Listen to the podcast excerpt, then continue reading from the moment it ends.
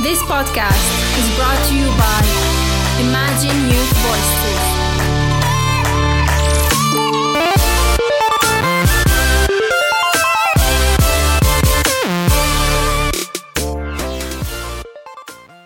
Hi everyone, welcome to a new episode of Beyond the Norm podcast. My name is Tinhinane, and today we're going to be answering some questions about dreams. Dreams are those stories, images, ideas, and feelings created by our minds during sleep. More precisely, during the REM cycle, which is the deepest cycle of our sleep. REM or REM stands for the rapid eye movement, and as its name suggests, our eyes move very rapidly and our bodies become paralyzed, which stops us from acting out our dreams. They can make us feel happy, sad, terrified, or confused. They're just a part of our everyday life. But have you ever wondered why do we dream in the first place?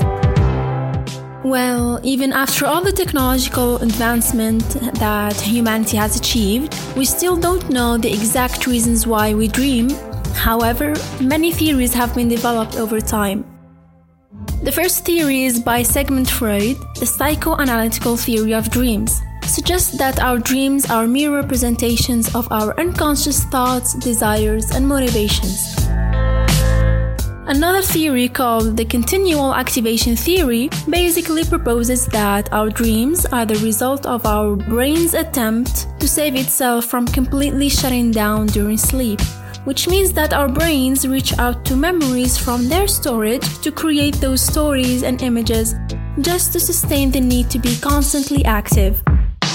Also, many experts suggest that dreams exist to help us solve our real life problems. If you go to bed with a troubling thought, you may wake up with a solution, or at least feel a little bit better about the situation. And another interesting yet confusing thing about dreams is forgetting them. You have probably been in that situation where you just couldn't remember what you were dreaming about. And again, there is no solid, scientifically proven explanation of why we sometimes can't recall our dreams. But luckily, we have theories. One theory suggests that memories are formed through association and repetition, and because dreams are usually random, we don't store them in the long term memory, so they fade away. Which explains why we tend to remember recurring dreams since we see them often and become familiar with them. Another theory proposes that we are designed to forget our dreams because if we remember all of our dreams, we might not be able to distinguish dreams from real memories. Now, the last point that I want to talk about is controlling your dreams, or what is often called lucid dreaming. Lucid dreaming is the state of being aware that you are in a dream while you're still dreaming. That makes sense, right? Aristotle described it as, and I quote, when one is asleep, there is something in consciousness which tells us that what presents itself is but a dream. During lucid dreams, you have the control to change the direction of your dreams however you want. And that's because our minds are partially awake during this type of dreams.